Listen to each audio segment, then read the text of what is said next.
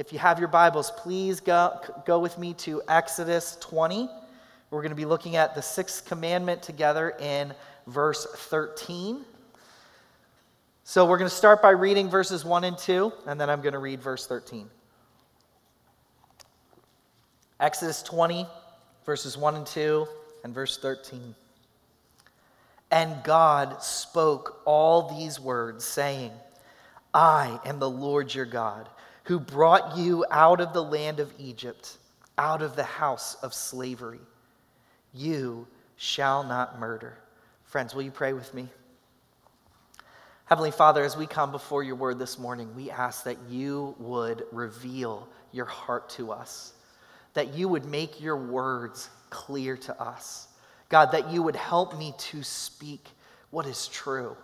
Lord, that you would help us to engage our hearts with your word and to see uh, what you say, how you call us to live, but also how much we need you as we examine our hearts in this. So, would you meet us here, I pray, in the name of Jesus? Amen. If you've been with us recently, then you know that we've been going through uh, the entire book of Exodus in a sermon series. And over the past several weeks, we've actually slowed down and we've taken the Ten Commandments and looked at each one, one by one. So last week, we just had this wonderful family worship Sunday together where all the kids stayed in with us for the whole service. And Joel taught us on the fifth commandment you shall honor your father and mother. Now, this Sunday, as we considered the sixth commandment together, you shall not murder, I tried to say to the guys, hey, that family Sunday went so well, let's do that again. Uh, but for some reason, that topic didn't seem to jive with a family Sunday. So when, we, when you think about it, our culture has what I would call a detached fascination with the topic of murder. Here's what I mean by that. Think about how many true crime shows revolve around murder, or how many decades and spin offs the TV show Law and Order has enjoyed, revolving mainly around made up murders, right? Murder is often for us a plot device. And oftentimes in real life, Murder is something that we end up becoming kind of fascinated by at arm's length. Just a few years ago, Mary and I watched a TV show that dramatized the O.J. Simpson murder trial that took place in 1994 and 1995. And the show did a really good job of capturing just how much attention this murder trial had on the country. But what's crazy is when the trial actually happened, I was only seven years old, but I can actually remember my parents having the verdict playing on TV. That's how much it just captured everyone. It was totally abnormal for them to be having that playing during the day. If we're honest with ourselves here, studying the Ten Commandments can be difficult, in particular, the commandment that we do not murder. Because at a basic level, who among us disagrees with this commandment? It's so familiar that we can struggle to truly, truly recognize how it applies to our own lives. And so we have the tendency to kind of read it and move on without truly considering what it means and how it applies to our lives or our world. But thankfully, God has us parked here today. And what we're going to experience for the next 35 minutes is essentially this I'm going to take 35 minutes talking about what God says in two words, and we're not going to have enough time to cover it all. Because as we consider this commandment and what it means for us, we are going to get a rich picture of just how precious the lives of all men and women are to God. And we're going to see just how deep the spirit of this commandment goes in revealing our own heart towards others in everyday life. So here's the big, picture of what I trust we're going to see today. We honor the Lord as God by preserving the life of all those made in his image. I'm going to say that again. We honor the Lord as God by preserving the life of all those made in his image. And we're going to see this by looking at the commandment in four ways this morning. First, we're going to look at mankind dignified. Second, we're going to look at murder defined. Third, we're going to look at motives diagnosed. And lastly, we're going to look at mercy diffused. So, How do we see all this in the sixth commandment? Let's start by considering mankind dignified. What you believe about a thing determines how you treat it. When I was a kid, my older brother and I collected sports cards, mostly baseball. And for the most part, we would try to keep them in boxes and in binders and in sheet protectors in hopes of keeping them in good condition so that one day they'd actually be worth something. So, unfortunately for us, tens of thousands of other kids in my generation had the same idea, and most, if not all, of what I collected is worthless. And I still keep it in a box, no idea why. But the one thing I remember that we used to do is we would take cards of players that for whatever reason we didn't like. Maybe they were from a rival team. Um, and we would do what we called, we would make puzzles out of them, which was a nice way of saying that we would just rip them up into little pieces and then later we would just throw them away. So who knows what kind of valuable cards we might have made puzzles out of simply because we just didn't care. See, what we believe about a thing determines how we treat it. And there are few things that this can be more true of than the value of human life. In the creation myth of the ancient Mesopotamian cultures, humans were created by the god Marduk through the blood of his slain enemy. And according to their myth, humans were placed on earth simply to do menial labor for the gods and provide the gods with food and drink in their temples. We've already discussed in, the, in Exodus how the ancient Egyptians viewed Pharaoh as essentially a son of a god. And it's easy to see how this kind of differentiation between peoples leads to cultures where the value of human life is easily dismissed. But what does the Bible tell us about human life? And how does that inform our view on murder? See, before we ever get to the sixth commandment in the Bible, God has already told us much about how he values human life and about how he views murder. So consider with me for a moment the creation of man and how we see the thread of murder and violence develop in Scripture until we get to Exodus 20. So, the story of mankind in the Bible starts in Genesis 1 where we see in Genesis 1:27, God created all men and women in his image. Look at it with me. It says, "So God created man in his own image. In the image of God he created him. Male and female he created them." And if we know the story of the Bible, we know that very quickly mankind falls into sin and we see the introduction of sin into the world quickly lead to the introduction of violence and murder. In Genesis 4, we see Adam and Eve's own son Cain, driven by jealousy and anger, rise up against his own brother and kill him. And later on in the same chapter, we see this legacy of Cain continue through his descendant Lamech, who boasts to his wives of killing a man for wounding him in Genesis 4:23. By the time we get to the age of Noah in Genesis 6:11, it tells us that mankind is corrupt and quote filled with violence. And this is one of the primary charges that leads God to flood the earth. As we continue on in Genesis, by the time we get to the stories of Abraham and Isaac, we see that both of these men feared for their lives because of the beauty of their wives. Both of them lie to different kings about their wives being their sister to protect them. There's a lot that can be said about that, but for our purposes today, one of the things we can say is that it paints a very dark picture of the world that they lived in.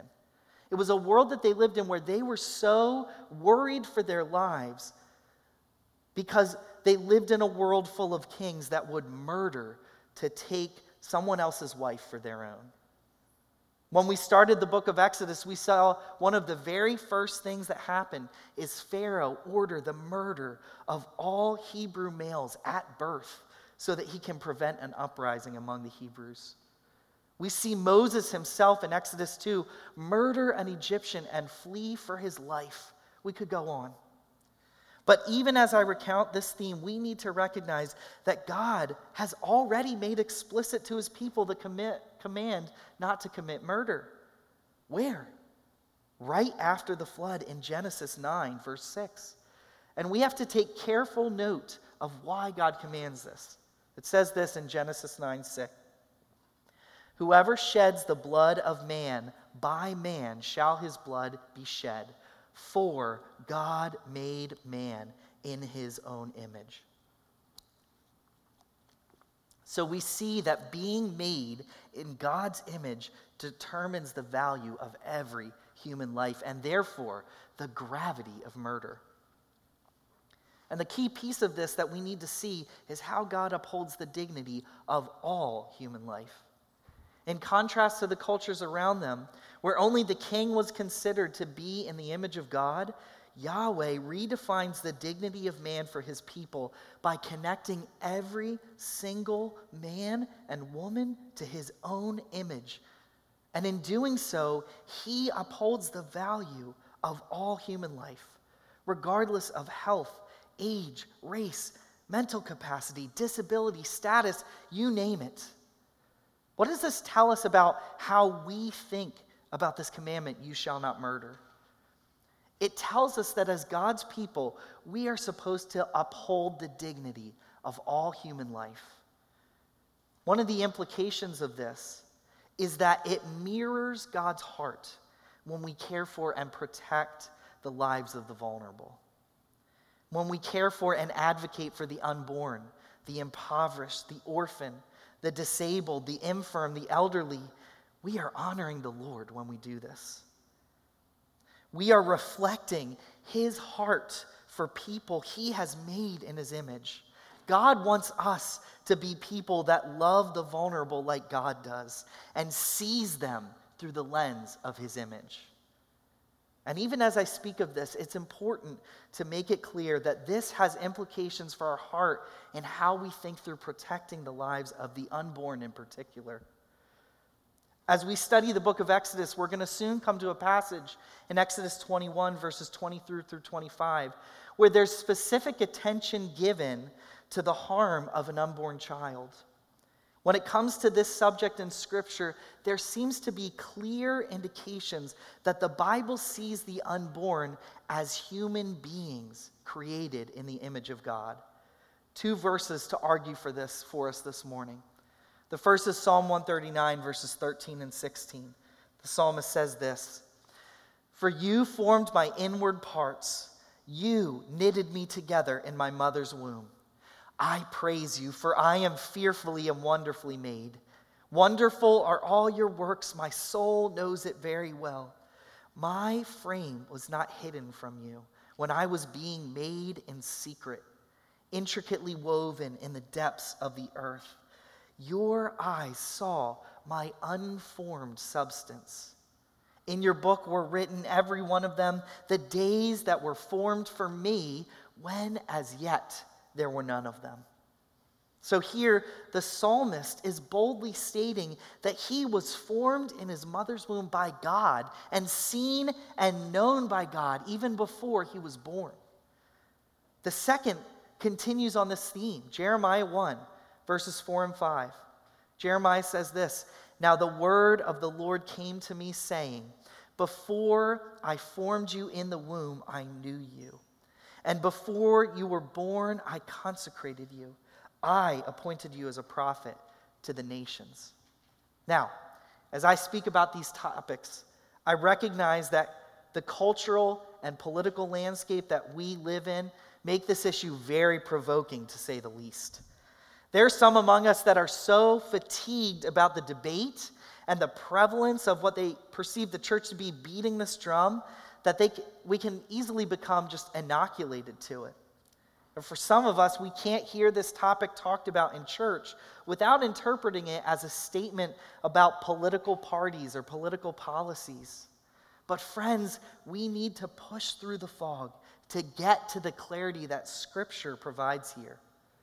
And the implications of thou shalt not murder certainly call us to recognize that abortion is just that. And this must start as a statement of conviction for us rather than a political posture. It doesn't have to do with what your political party registration says. We all have to give prayerful consideration to how we apply this and how to think through the difficult questions this topic can bring up. But we must prayerfully engage our hearts with God's word and be shaped by his word here, first and foremost. Now, before I move on from this, I want to make sure that everyone is hearing my heart here.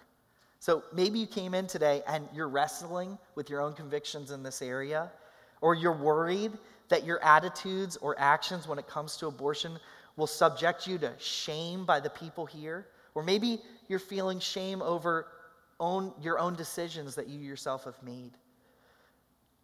Please know our love for you here. And more importantly, please know Jesus' love for you. We are all with you in our need for the love and mercy of Jesus. And please keep listening. There is so much grace to be shared as we continue. So, as we move on to the next point, we have seen the dignity of human life in the eyes of God. And now we can look specifically at the sixth, sixth commandment and see what it actually means for us. So look at, let's look at murder defined. When is the taking of the life of another human being justified? How do we answer this question?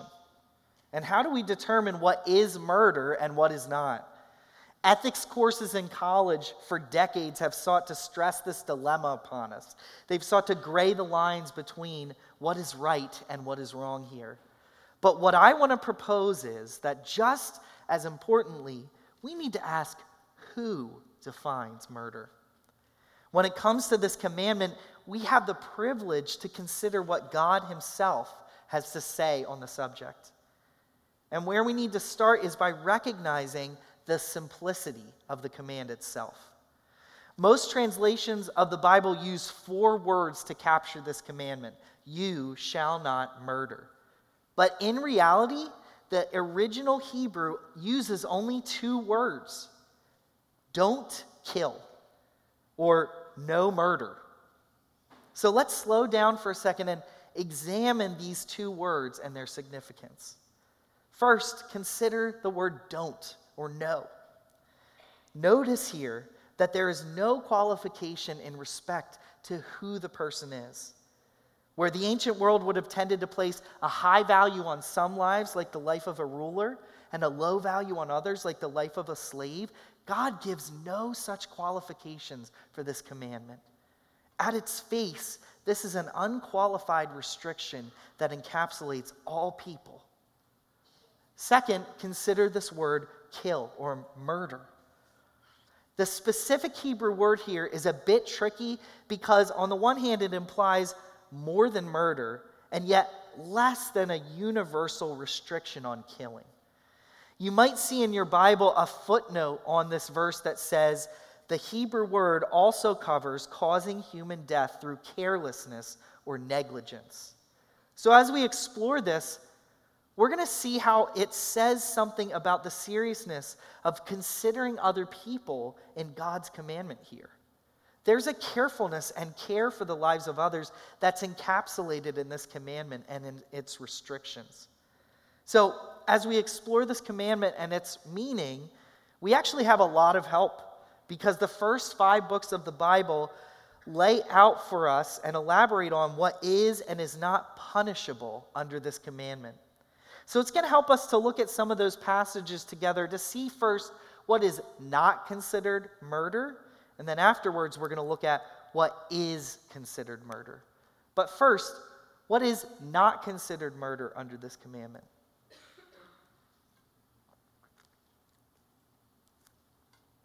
The first thing that seems to not be considered murder here is killing someone in a situation of self defense.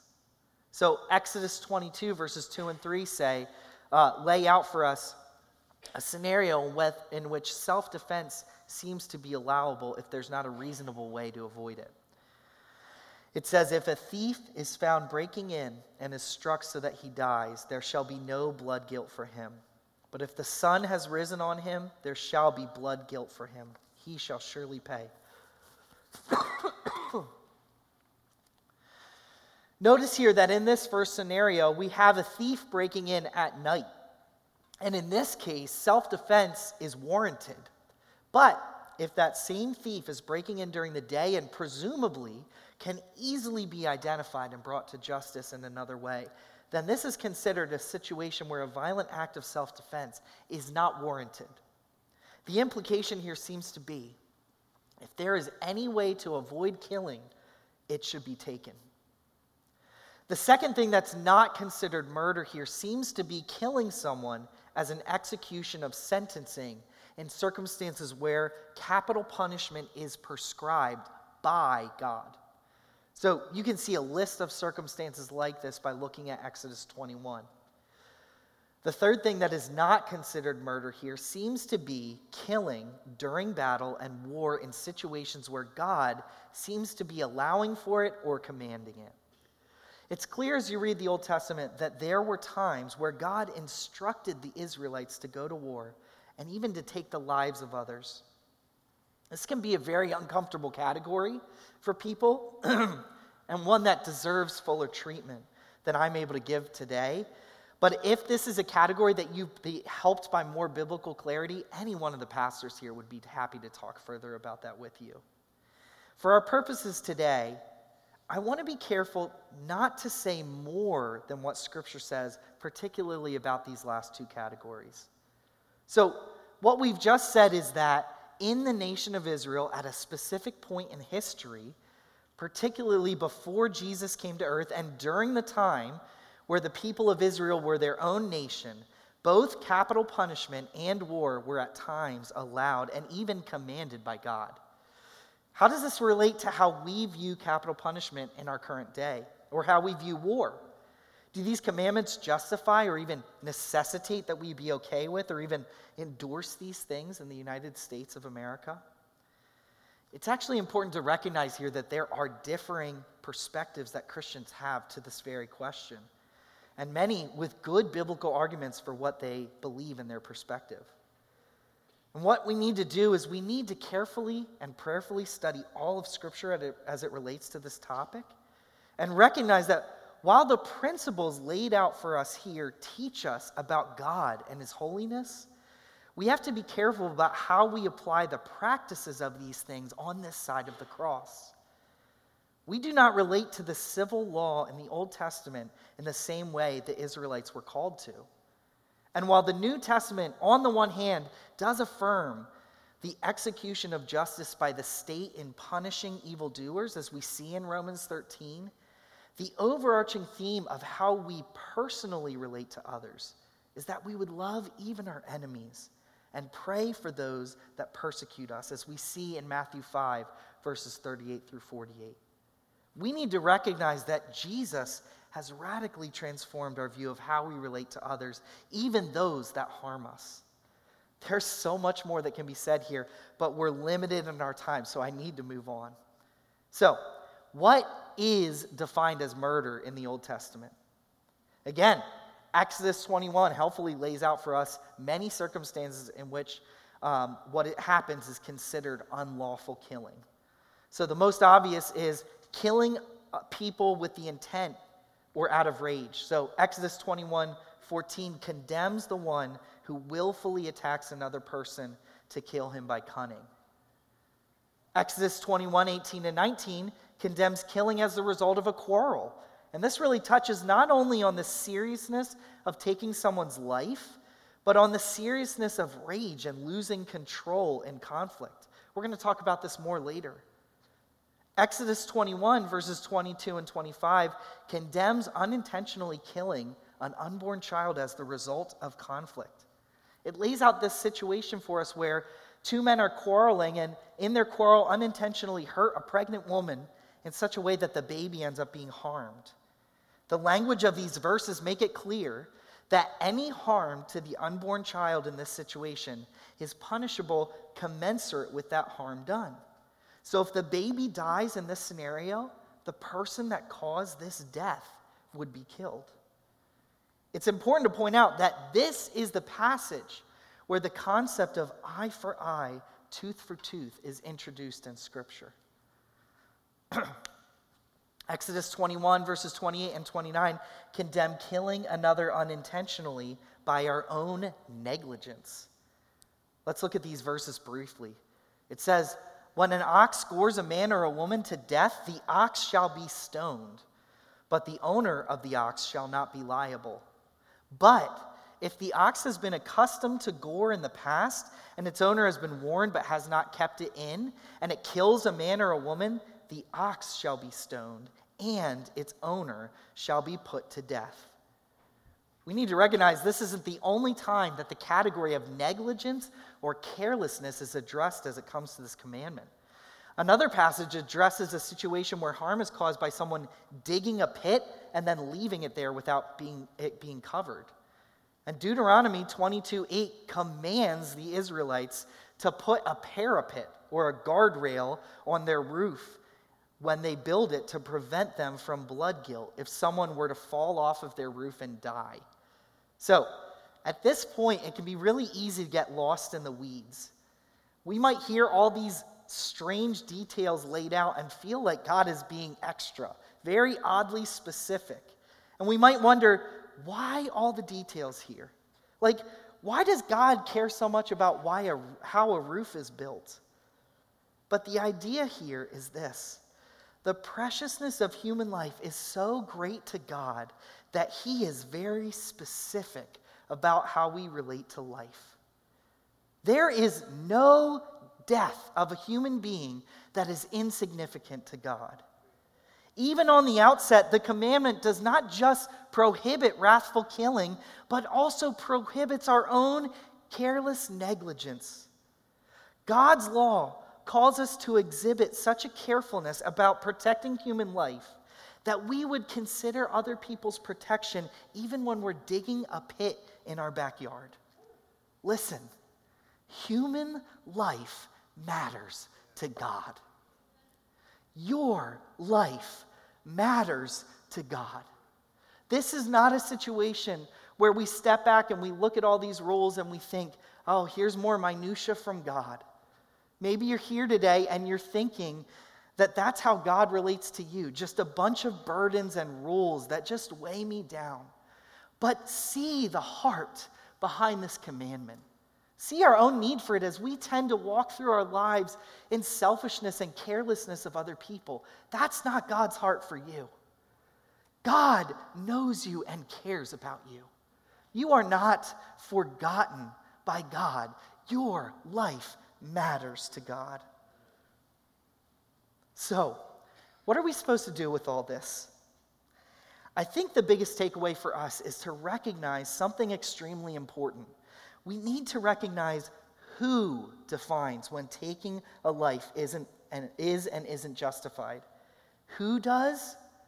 God does, not us. God is the one who dictates what crimes are punishable by death. God is the one who determines when warfare is necessary and when it is not. Yes, it's right for us to carefully consider how these commandments apply to our civil society today, but what we can't do is make up categories for ourselves for when these things are and are not okay. An application for this commandment for us is this we need to recognize that we do not have the right to decide who lives and who dies. Not for ourselves and not for others. We have to submit to God's authority over the giving and taking of life. Friends, as we move ahead, we would do well to ask how does the New Testament address or deepen our understanding of the dignity of man and these restrictions that we see in the sixth commandment? And what we, we're, we're going to see as we look at the New Testament is that the New Testament doesn't just focus on our actions, but it also exposes our hearts in these areas. So look at, let's look at that with motives diagnosed. Up to this point, it might be easy to think, okay, this is all good, helpful. I didn't realize there was so much here, but how does this really relate to me? I'm not planning on murdering anyone right now. So, how do I apply these things? See, it's easy to view these commandments as a problem out there for other people. But how do we think through how this applies to our day to day lives? And thankfully, here, Jesus actually has a lot to say about what this commandment reveals about our hearts. In Matthew 22, verses 37 and 40, Jesus affirms that this commandment isn't simply about what we do not do or how we do not harm others, but positively, this commandment can be summed up within the words, You shall love your neighbor as yourself. This is not just about avoiding harm, but it's about doing good to those around us. And along these lines, we see in the Sermon on the Mount that Jesus brings a broader understanding of our heart and the heart of the sixth commandment in our own attitudes and actions towards others. So let's look at Matthew 5, verses 21 through 23. Jesus says, You have heard that it was said to those of old, You shall not murder, and whoever murders will be liable to judgment. But I say to you that everyone who is angry with his brother will be liable to judgment. Whoever insults his brother will be liable to the council, and whoever says, You fool, will be liable to the hell of fire. Friends, in effect, Jesus is showing us that a heart of sinful anger towards someone else breaks the spirit of this sixth commandment. See, in the same way that we ought to avoid lashing out in rage, we ought to guard ourselves against rage in our hearts. Where we ought to be careful not to in- injure others through our negligence or carelessness, we also ought to recognize the gravity of careless insults and negligence with our words. These warnings cause us to step back and think about how the way we think about and treat others in our sin can show disrespect to the God given dignity in other people. And this is consistent with what James says in James 3 9, where he rebukes us for cursing those made in the likeness of God. And friends, Jesus doesn't stop there. Verses 23 through 26 connect us to keeping these commandments and how we're called to quickly pursue reconciliation. He lays out two scenarios for us. Verse 23 and 24, Jesus says that if you're offering your gift before the altar and remember there that your brother has something against you, you're supposed to stop and go and be reconciled to your brother first before going and making your offering. The spirit of what is being said here is reminiscent of the call for us as a church to unity and reconciliation as we take communion together in church. But then it goes on in verses 25 and 26 to lay out a scenario where a friend or a brother is taking you to court for an offense.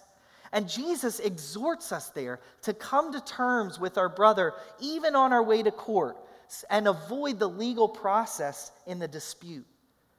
Both of these illustrations serve for us as an exhortation of the importance of reconciliation and a warning against the repercussions of unresolved conflict.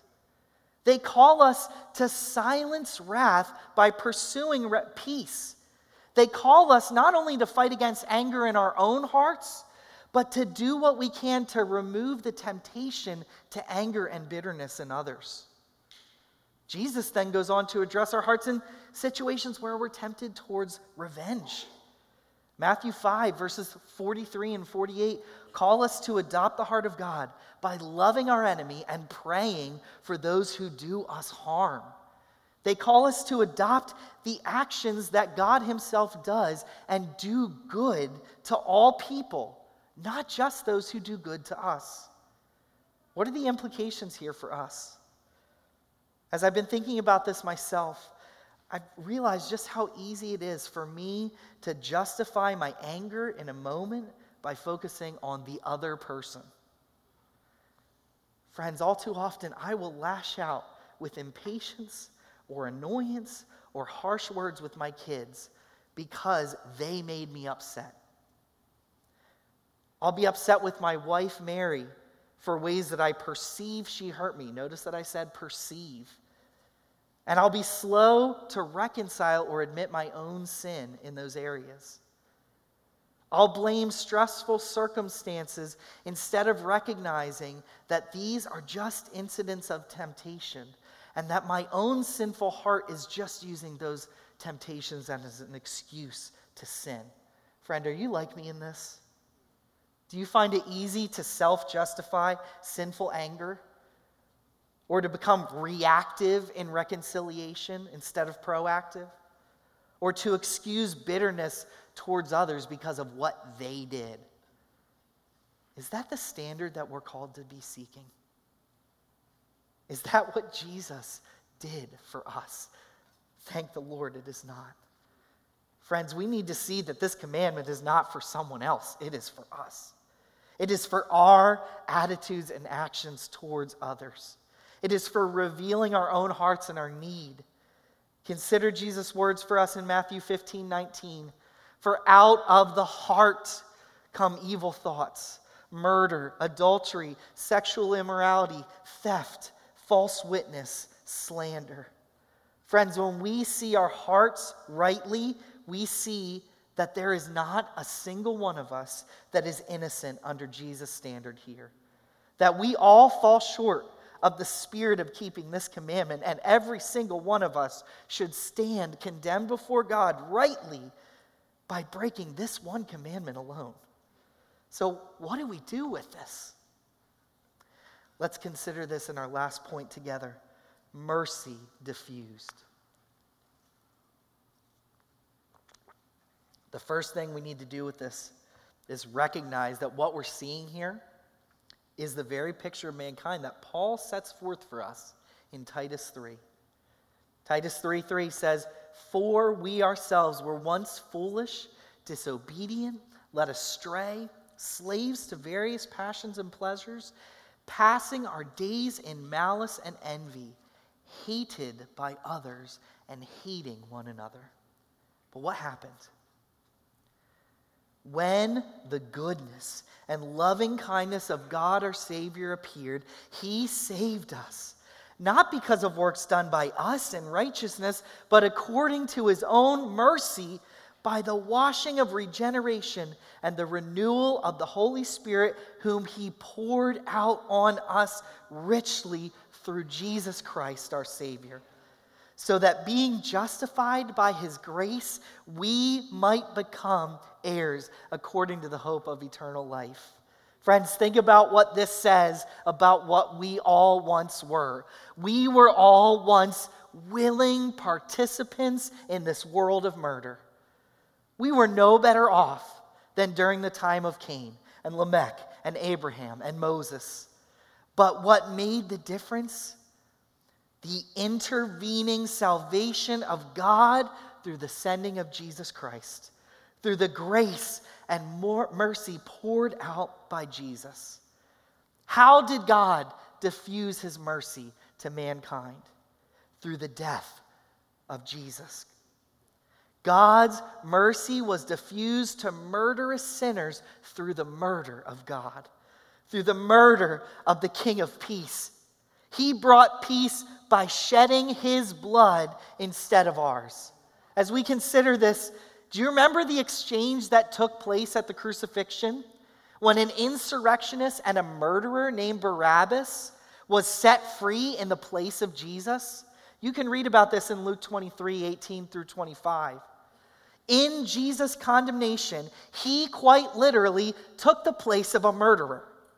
What a picture of this beautiful exchange. Friends, here's what the cross did the cross diffused mercy to wrathful sinners. It transformed hearts of anger through the love of the King of Peace. And ultimately, it is through Christ's death that eternal peace will be brought to the earth. Friends, He will end all wars. He will bring all justice to pass and he will right every wrong. What an incredible thing that we get to look forward to that day instead of tremble at the judgment that it could mean for us. Where do these words leave you today? Maybe these words left you convicted of your own sin in anger and in bitterness towards others. Maybe you're feeling condemnation over your past attitudes or actions. Or maybe you're here and you've realized that you have seriously done damage to someone else through your own anger or through your own withholding of reconciliation. Maybe you're here and you've had an abortion or encouraged someone else to have an abortion and you're feeling shame or condemnation over past decisions. Friends, wherever you are this morning, please hear this. There is hope for you today. He gave us His law so that we could see our need for His mercy and grace. His grace is freely offered to us through the shedding of the blood of Jesus. Friend, if you're in Christ this morning, let your conviction turn to confession. Let your condemnation be silenced by His blood. Hear His words of forgiveness spoken over your condemnation this morning. There is no condemnation left at the foot of the cross. Jesus dealt with all of your sin at the foot of the cross. He paid the price. He washes you clean and makes you new. So, friends, let us seek that mercy this morning. Let us cling to that hope and let us believe by faith that He does extend grace even to wrathful sinners like us. Friends, let's pray.